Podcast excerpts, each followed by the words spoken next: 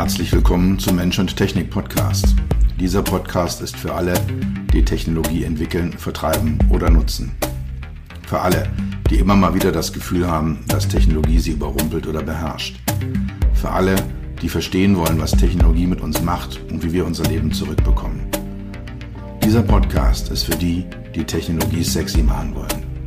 All die Produktentwickler, Designer, UX-UI-Profis, Produktmanager, CTOs, CEOs und für dich.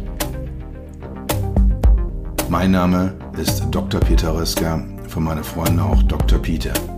Ich bin dein Gastgeber und freue mich, dass du dabei bist. Wir sind in unserem Leben komplett von Technologie umgeben. Sie ist allgegenwärtig, sie ist äh, ubiquitär, wie man auch sagen kann. Das ist so diese göttliche Variante der Allgegenwärtigkeit. Sie ist um uns rum. Ich sitze jetzt hier gerade vor meinem Laptop. Das ist ein Stück Technologie. Ich bin heute mit dem Flugzeug und mit dem Auto gereist. Das sind auch Technologien. Ich habe kommuniziert mit dem Smartphone. Ich habe mit äh, Internetinstanzen, habe Internetinstanzen verwendet, um damit zu, also, äh, um zu kommunizieren. Ich, ich habe Technologie in jeder Minute meines Tages heute genutzt, bis hin zu meinem E-Book-Reader. Also das ist, denke ich mal, unbestritten, dass wir komplett von Technologie umgeben sind, dass wir uns in Technologie einwickeln, dass wir uns darin kleiden, dass wir uns ja mit ihr ständig umgeben und der nächste Schritt wird dann ja auch sein, dass Technologie noch mehr, noch tiefer, also noch dichter an uns heranwächst und noch tiefer in uns hineinwächst, dass wir dann zu so einer Art Cyborgs werden, die uns äh, ja zu, zu Teil halb halb Mensch, halb Maschine machen und in, in, diesem, in dieser Verschmelzung liegen dann ja auch viele Optionen von gesundheitlichen Themen über mentale Sachen, körperliche Anpassungsfähigkeiten, Steigerung, Leistungssteigerung in kognitiven, in äh, physischen Aspekten. Also egal, welche, welche Themen man da jetzt angeht. Technologie ist einfach allgegenwärtig. Wir können, denke ich mal, inzwischen auch nicht mehr ohne sie leben. Also das Überleben von uns, wenn ich mir vorstelle, alles, was wir an Technologie haben, ist plötzlich nicht mehr vorhanden. Es ist schon ziemlich harter Tobak. Das äh, wäre, wäre eine erhebliche Änderung. Und es geht bis hin zu solchen Themen, dass uns in vielen Situationen Technologie beim Überleben hilft, ob es jetzt so Medizingeräte sind, äh, die uns am Leben erhalten in kritischen Situationen, wenn wir eine Narkose vor einer Operation bekommen, äh, die Beatmungsgeräte, bis hin zu Airbags und Knautschzonen am Auto, bis hin zu äh, Sicherungen am, am Stromnetz, äh, Kabelabsicherungen. Also all diese Dinge ist alles Technologie und ähm, das brauchen wir halt, äh, um zu überleben. Und wir brauchen auch Technologie, um uns vor den Aggressionen, die Technologie uns gegenüber auch entwickeln könnte, indem sie zum Beispiel uns Stromschläge verpasst oder mit einem Auto gegen eine Wand fährt, indem wir uns da entsprechend dann schützen können. Und für diese Funktion, diese Schutzfunktion, ist es extrem hilfreich, wenn wir Vertrauen in Technologie haben. Also wenn ich darauf vertraue, dass die Bremsen meines Mietwagens auch an der nächsten Ampel bremsen werden. Das ist extrem hilfreich, wenn das der Fall ist. Dass das Flugzeug nicht abstürzen wird, wenn ich da einsteige und das dann mich durch die, durch die Lüfte transportiert, auch das ist sehr, sehr hilfreich, dass man dort äh, drauf vertrauen kann. Oder dass ich einfach auch nur einen Geschäftspartner mit einem Anruf von meinem Smartphone aus erreichen kann, egal wo ich bin. Auch das setzt ein, ein Vertrauen in das Ganze, in die ganze Technologie voraus. Und dieser, dieses Vertrauen wird, ist fragil. Es, es, es kann und wird leicht zerstört. Ganz deutliche Beispiele sind diese ständige Unsicherheit, die uns begleitet bei jeder App, die wir downloaden, bei allem, was wir mit Technologie machen. Wie wird mit unseren Daten umgegangen? Wie geht Big Tech, wie gehen die Firmen aus dem Silicon Valley damit um? Dass wir da Daten mehr oder minder zwangsläufig hinterlegen, hinterlassen, dass wir Datenspuren produzieren.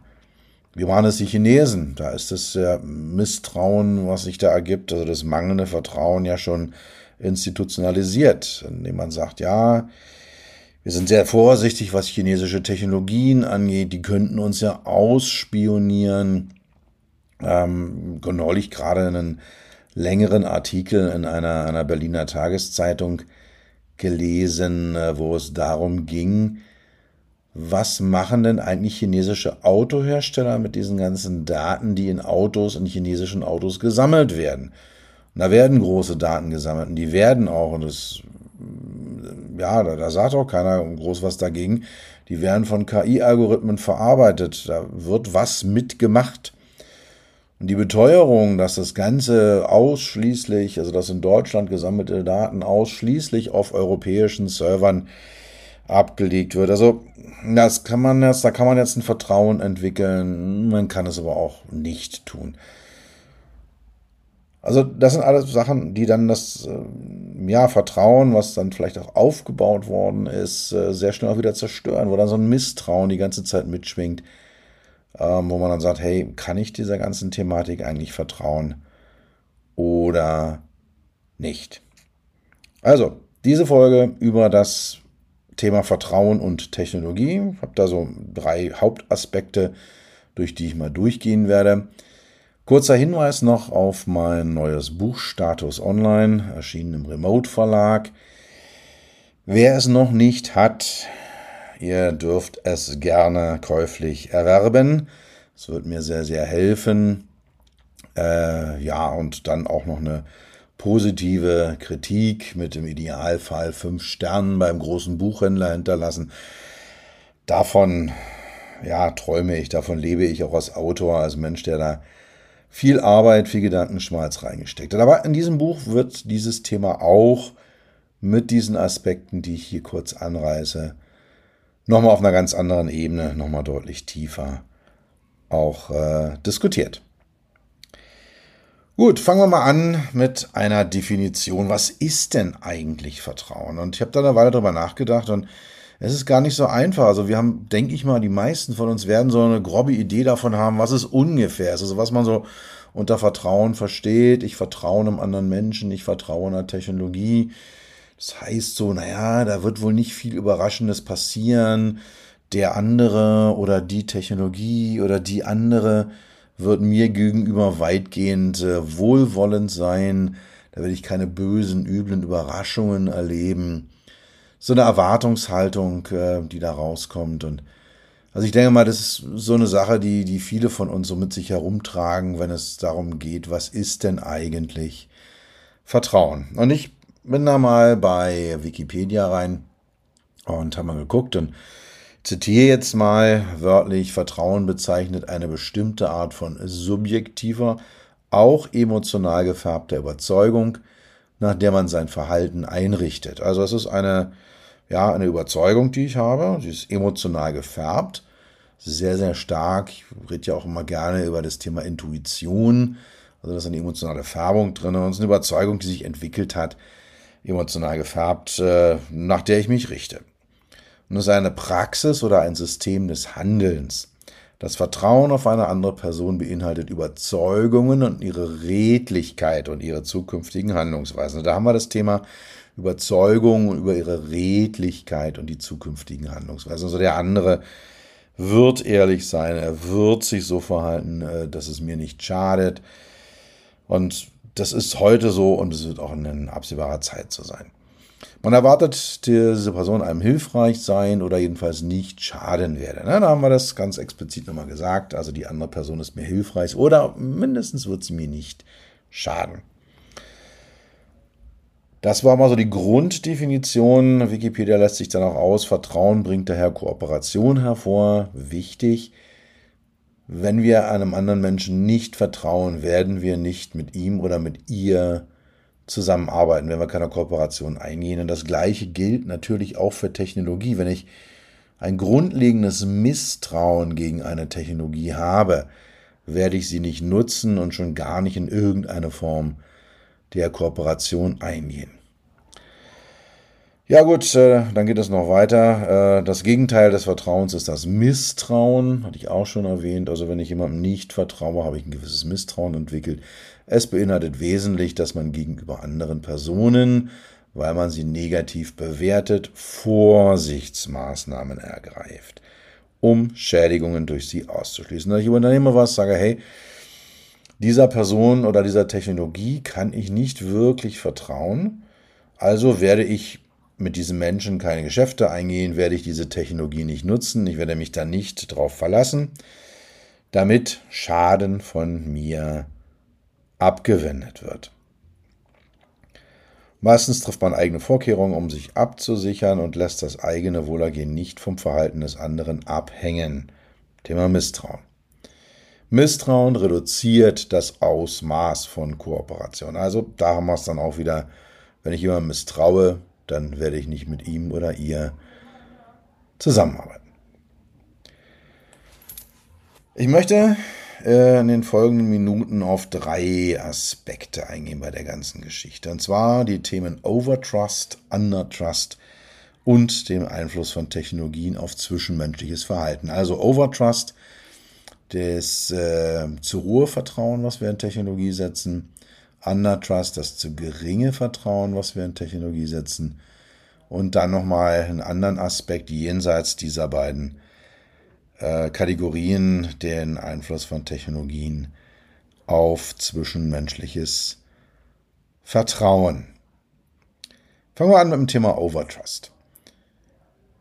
Das Thema Overtrust ist zurückzuführen auf eine fehlende Balance in der Wahrnehmung technischer Möglichkeiten oder in der Realität. Nein, fangen wir andersrum. Also es ist die fehlende Balance zwischen der Realität der technischen Möglichkeiten auf der einen Seite, also ein System, ein Gerät, eine Technologie, ein Service, eine Internetseite, ein Auto, ein Smartphone, ein Flugzeug, ein Handy, eine, eine Funktion hat bestimmte technische Möglichkeiten dieses System kann bestimmte Dinge und in Abgrenzung dazu kann es dann auch bestimmte Dinge nicht.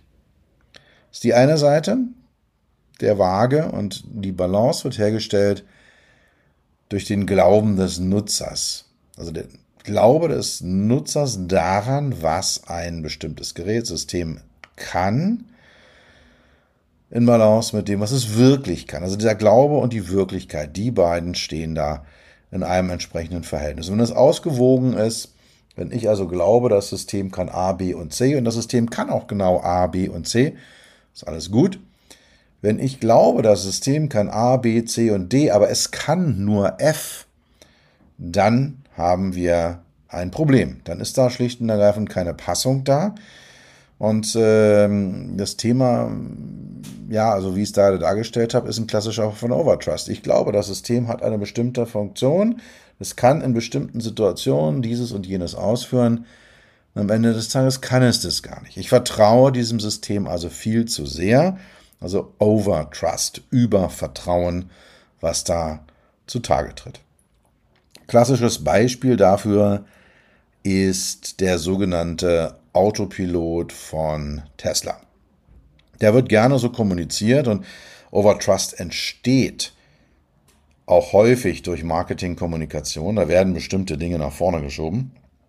Und das Gerät heißt Autopilot, ist aber kein Autopilot. Also Autopilot beinhaltet ja also den Glauben daran, dass äh, wenn ich das, das, das System einschalte, wenn ich es nutze, ja, macht mein Auto alles automatisch.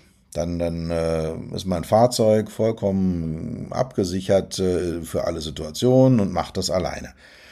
Und auf den ersten Blick tut es das auch. Wenn man in so einem Tesla drin sitzt und dann die Automatisierung anschaltet und das Wetter ist gut und äh, es ist nicht allzu viel äh, Verkehr und, und die Straßenmarkierungen sind gut sichtbar. Und ja, dann funktioniert das auch richtig gut. Dann gebe ich mein Navigationsziel noch einen dazu und dann macht so ein Tesla sehr, sehr viel alleine. Mit der Idee, ja, ist ja ein Autopilot, also es fährt ja dann von quasi alleine. Problem ist, dass das nicht in allen Fällen der Fall ist. Also nicht in allen Use Cases, nicht in allen Kontexten. Es ist nicht immer so, dass äh, diese Automatisierung das Fahrzeug auch Tatsache sicher durch alle Fahrsituationen durchfährt. Wir haben alle von den Unfällen gelesen, die da passiert sind, dass so ein, ein äh, ja, bestimmte Verkehrssituationen nicht vorhergesehen worden sind, dass äh, da Situationen aufgetreten sind, die eben dieses Fahrzeug nicht alleine beherrscht. Und das ist halt klassischer Overtrust. Die Leute vertrauen mehr daran, vertrauen dem Fahrzeug mehr, als es kann, also schreiben dem Fahrzeug mehr Funktionen zu, als es tatsächlich hat, sehen oder glauben, dass es besser ist, sehen mehr Möglichkeiten in dem Fahrzeug, als Tatsache technologisch vorhanden sind. Und das führt dann zu dem sogenannten Misuse, der missbräuchlichen Nutzung und damit in letzter Konsequenz erhöht es die Unfallgefahr. Da passieren dann halt Dinge, die nicht passieren sollten. Es gibt auf YouTube Videos, wo Fahrer von solchen Fahrzeugen ja, den Automatisierungsmod anschalten und dann einschlafen.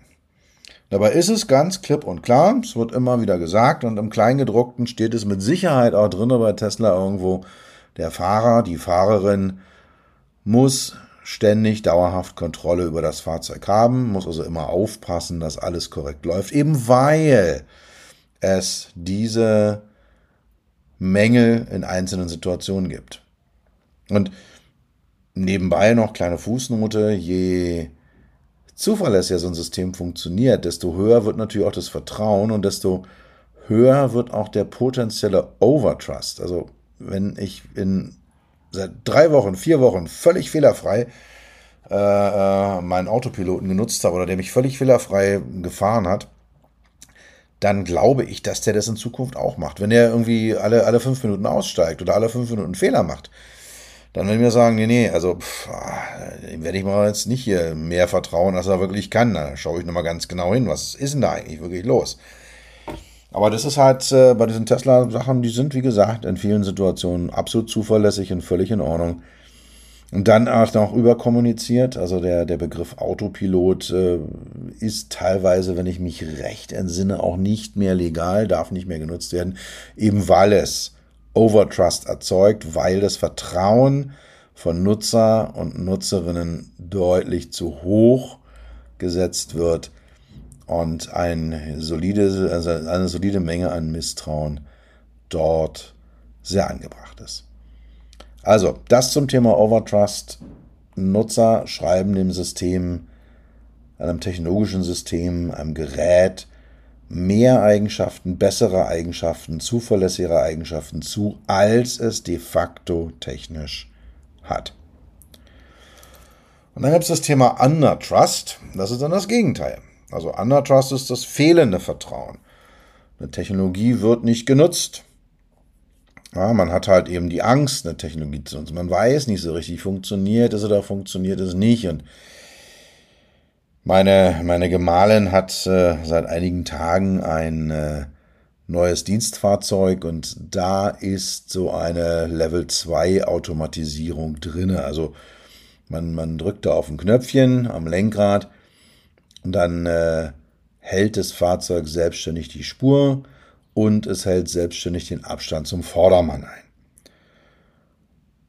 Und es tut es auch sehr, sehr gut und äh, der Autohersteller achtet auch darauf, dass man das Lenkrad in den Händen behält, äh, dass man da ja so eine, so eine ähm, Berührungskontrolle mit bei. Also habe ich zwei Hände oder eine Hand am Lenkrad. Äh, man kann auch mal wieder dran rütteln hin und wieder. Und das Fahrzeug meldet sich dann irgendwann, wenn es glaubt, hey, ist da eigentlich noch jemand oder äh, ja, ist da jemand eingeschlafen oder was, was soll man denn jetzt eigentlich, ist, ist da noch ein Mensch, der auf mich aufpasst? Und wenn das Auto das Gefühl hat, nee, das ist nicht der Fall, dann fängt es an zu blinken und dann irgendwann gibt es einen Ton und dann wird die Musik runtergedreht und dann äh, ja, fasst man halt wieder hin und dann funktioniert das Ganze. Also so wird da mit diesem Fahrzeug mit, mit, mit umgegangen. Was ich immer wieder feststelle, ist, dass dieses System in bestimmten Situationen, die mich überraschen, nicht funktioniert und sich auch nicht meldet. Also gerade so weit geschwungene Rechtskurven auf Autobahnen, da hat dieses Auto offensichtlich ein Problem. Und ich halte mich jetzt für jemanden, der da doch von der Materie ein bisschen Ahnung hat, der das ein oder andere da auch durchschaut und auch den Menschen durchschaut, den Menschen im Fahrzeug durchschaut. Das ist ja eigentlich das, äh, womit ich einen Großteil meiner Rechnungen bezahle, dass ich äh, da so ein Verständnis von habe, wie Menschen in Fahrzeugen eigentlich funktionieren. dann haben wir gesagt, okay, ähm, ich weiß das, aber ich weiß auch, dass andere das nicht machen. Das Problem ist, äh, auch wenn äh, ein Vertrauen mal aufgebaut worden ist und es wird dann enttäuscht.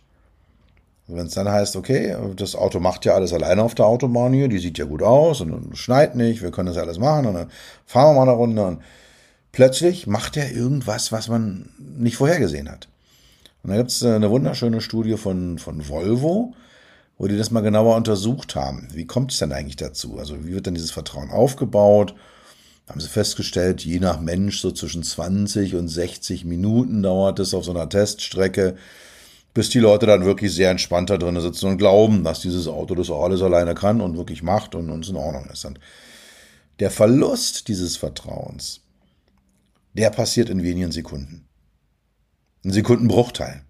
Und man einmal feststellt, der bremst ja gar nicht rechtzeitig. Oder, ey, der, der fährt ja links raus, über die Fahrbahnmarkierung hinweg. Dann hat man ein ernsthaftes Vertrauensproblem. Und das führt dann wiederum zum Thema Undertrust. Wir hatten den Overtrust als zu hohes Vertrauen und den Undertrust als zu niedriges Vertrauen.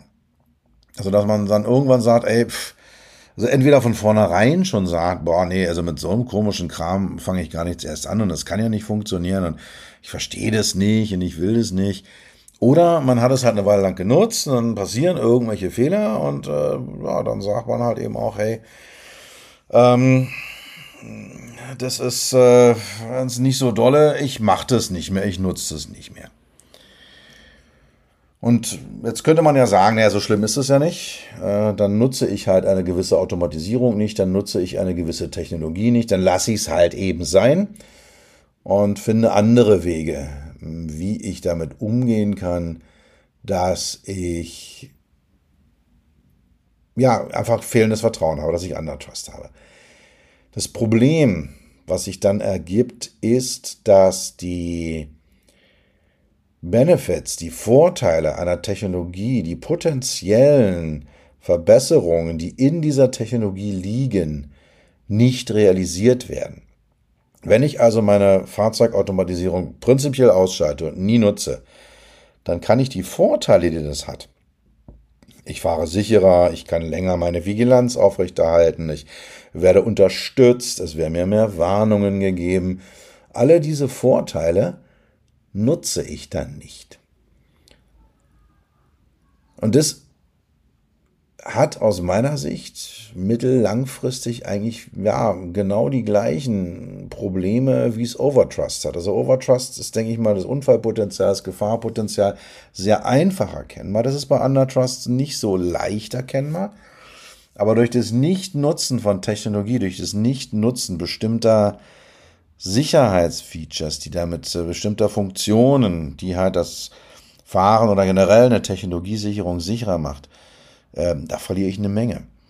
Wenn ich prinzipiell Datenübertragung übers Internet misstraue, dann wird es irgendwann mit dem Leben auch sehr, sehr schwer werden. Dann werde ich mir mal, keine Buskarten mehr kaufen können, keine Banküberweisungen mehr machen können. Da werden überall Daten äh, hin und her geschoben. Wenn ich da einfach ein zu niedriges Vertrauen habe von vornherein und sage, ach nee, mache ich nicht, könnte ja schief gehen und wer weiß, was da alles passiert, dann komme ich sehr, sehr schnell in Situationen, in denen ich die ganzen Vorteile, die schnelle, einfache äh, Kommunikation, die ähm, ja, leichte Verständlichkeit, die hohen Geschwindigkeiten, die digitaler Datenaustausch hat, all die Vorteile, die Technologie mir liefert, potenziell liefern kann, dass ich die nicht nutze. Und das ist sicher ein sehr extremer Fall, wie ich es hier dargestellt habe, aber wenn da so ein Misstrauen gesät ist, und das ist ja häufig dann auch zu Recht gesät, aber es verhindert, dass ich die Benefits, die Vorteile, den guten Nutzen einer Technologie liegen lasse. Gut, zum dritten Punkt, im dritten Bereich. Wir hatten Overtrust und Undertrust. ähm, besprochen und äh, dann haben wir gesagt, okay, das Vertrauen zwischen Menschen. Wie wird denn das durch Technologie moderiert? Und wenn ich mal so zurückdenke an meine Kindheit und Jugend, wenn wir da auf so eine Klassenfahrt oder äh, so eine Ausflugsfahrt über mehrere Tage hinweg äh, mit der Kirchengemeinde war ich da auch mal, mal unterwegs. Wenn ich daran so denke, also meine Eltern, die mussten mir vertrauen, die hatten gar keine andere Chance. Es war dann so, dass äh, ich zu Hause noch ein paar Ansagen bekommen habe, was ich bitte tunlichst zu unterlassen habe und äh, dass man natürlich ganz schnell auch dort äh, in, den, in den 400 Kilometern Entfernung, wo das Schullandheim ist, sein würde mit dem Auto und mich, wenn ich da wirklich äh, ernsthaft Blödsinn machen würde, auch abholen würde und dann wäre das alles ganz fürchterlich und, und, und, und, und. Und äh, ja, das war vielleicht damals auch nötig bei mir, dass, dass das gemacht worden ist. Und dann irgendwann bin ich in den Bus eingestiegen oder in den Zug eingestiegen und dann blieb nichts anderes als Vertrauen. Dann waren meine Eltern dazu verpflichtet, mir blind und über eventuell zwei Wochen hinweg zu vertrauen. Darauf zu vertrauen, dass ich äh, nicht allzu viel Blödsinn anstellen werde, dass das alles schon irgendwie funktionieren wird und dass, wenn irgendetwas passiert, dass dann halt eben jemand anders da ist, ein Lehrer oder ein Klassenkamerad oder ein Betreuer, die dann entsprechend auf mich aufpassen. Ne? Und dieses Vertrauen ist da halt entsprechend aus, aus, ausgebildet worden. Heute sieht das Ganze anders aus. Kaum sitzt so ein Kind im Bus oder im Zug, werden Nachrichten ausgetauscht und dann, dann ja, gibt es dann WhatsApp-Gruppen oder andere Messenger-Gruppen und dann äh, werden ständig Fotos hin und her geschickt, in denen das eigene Wohlergehen dargestellt wird und ja, und dann, dann äh, wird dadurch eine, eine ja, gewisse Nähe auf der einen Seite geschaffen, dadurch, dass man eigentlich ständig weiß, was ein Kind so macht. Aber auf der anderen Seite besteht überhaupt gar keine Chance, ein Vertrauen aufzubauen. Also Kinder heutzutage, ich wage jetzt mal eine These, werden nicht dazu erzogen, Vertrauen aufzubauen. Und Eltern heutzutage haben auch ein sehr, sehr geringes Vertrauen in ihre Kinder, weil sie eben die technologisch getriggerten Möglichkeiten haben einer dauerhaften Überwachung. Und sie vertrauen dann am Ende auch nicht mehr auf das Schicksal. Sie vertrauen nicht mehr darauf, dass am Ende alles gut wird. Dass es funktionieren wird und dass natürlich Dinge auch passieren und dass Dinge anders laufen als vorhergesehen und dass da auch unangenehme Situationen kommen werden. Aber das Vertrauen darin, dass das Ganze funktionieren wird. Das wird heute aus meiner Sicht von diesen Kommunikationstechniken, von diesen Technologien erheblich reduziert. Anderes Beispiel aus äh, dem Straßenverkehr. Ich komme wieder zurück auf dieses Fahrzeug, was äh, meine Frau hat mit der Level 2 Automatisierung. Wir sind eine sehr, sehr lange Autobahnstrecke, fast anderthalbtausend Kilometer mit dem Auto mal gefahren. Und der Straßenverkehr ist auch ein schönes Beispiel dafür, wie Vertrauen in solchen Situationen zwischen Menschen aufgebaut wird. Also ich vertraue darauf, dass ein Auto, wenn ich über die Straße gehe, anhalten wird. Ja, er hat rot, ich habe grün, also wird er mich nicht über den Haufen fahren. Wenn ich auf der Autobahn fahre, weiß ich, ja, äh, da wird jetzt keiner kommen und mich hier seitlich von der Fahrbahn schubsen. Also natürlich passiert das und natürlich ist alles auch schon vorgekommen, aber wenn wir alle ständig dauerhaft daran glauben würden oder ständig ein Misstrauen jedem anderen Autofahrer und jeder anderen Autofahrerin gegenüber hätten, dann würde unser Straßenverkehr nicht mehr funktionieren. Und dazu gehören dann also die von mir jetzt gerade geschilderten recht offensichtlichen Aspekte. Ja, Leute fahren auf ihrer Spur weiter, ich kann die überholen. Äh, Leute halten sich einigermaßen an Verkehrsregeln. Die Leute halten sich auch, und jetzt komme ich zum entscheidenden Punkt, auch vielleicht nicht unbedingt an die Verkehrsregeln. Wenn man jetzt mit dieser Level 2 Automatisierung unterwegs ist, man fährt zum Beispiel mit 120 auf der Autobahn, die sind erlaubt, ja, das ist, das ist eine, eine Verkehrszeichenerkennung in dem Fahrzeug drin, der weiß, hier sind 120 erlaubt. Und allein schon die Tatsache, dass das Fahrzeug dann von sich aus strikt genau 120 fährt, zerstört das Vertrauen anderer Verkehrsteilnehmer in mich. Weil wir alle immer immer so 125 fahren oder vielleicht auch mal 127. Und wenn dann halt ein Schild kommt mit 100, sind wir mal ganz ehrlich, keiner von uns und keine von uns wird bei diesem Schild, wo auf dem 100 steht, exakt 100 fahren. Sondern wir lassen es dann mal so austrudeln und pendeln uns dann irgendwo so zwischen 100 und 110 laut Tacho ein. Und, und das ist das, was andere erwarten. Das Fahrzeug, wenn es am Schild vorbeifährt, haut es voll an die Eisen, geht von 120 auf 100 runter was dann halt unter Umständen auch dazu führt, dass mir einer hinten reinfährt. Also es ist jetzt nicht passiert, aber es gibt äh, Berichte über solche Verkehrssituationen, dass so ein Auto sich 100% an die Geschwindigkeitsbegrenzung gehalten hat. Andere Leute rechnen nicht damit und äh, ja, damit wird dann das Vertrauen zerstört. Also wir vertrauen darauf, dass wir so ein, so ein gewisses Laissez-faire auch haben und, und bestimmte Dinge, bestimmte Regeln auch mal auf eine, bestimmte Art und Weise brechen. Thema Abstände, Abstände zum Vordermann. Man äh, glaubt schon dran, dass, äh, wenn man jetzt zum Beispiel zum Überholen ansetzt, man diesen, diesen ähm, Abstand zum Vordermann auch mal unterschreitet, den erlaubten. Das ist mit diesem Fahrzeug, wenn die Automatisierung an ist, nicht möglich. Also was der macht, ich fahre jetzt äh, auf der rechten Spur mit 110, das sind 120 erlaubt. Und ich möchte jetzt gerne die Spur wechseln und beschleunigen und denjenigen, der vor mir 110 fährt, mit 120 überholen.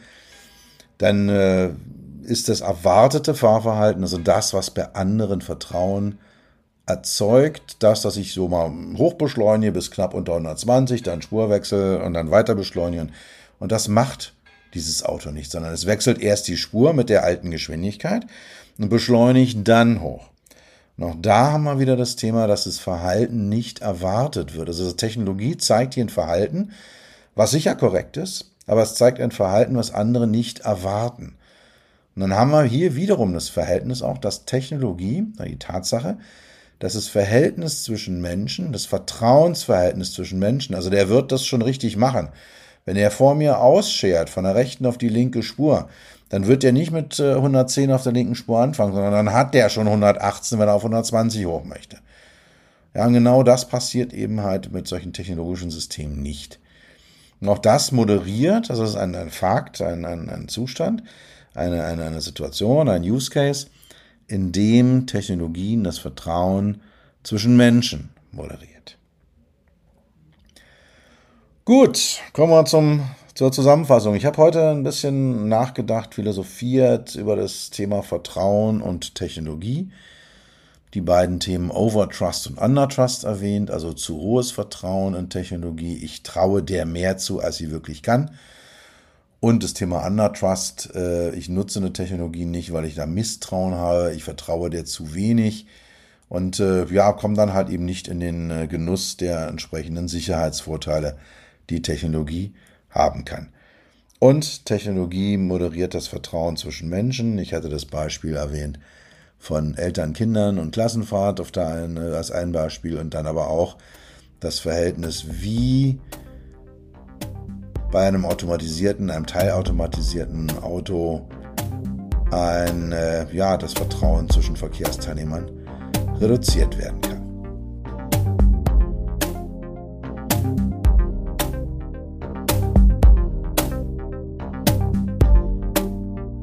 Das war's für heute.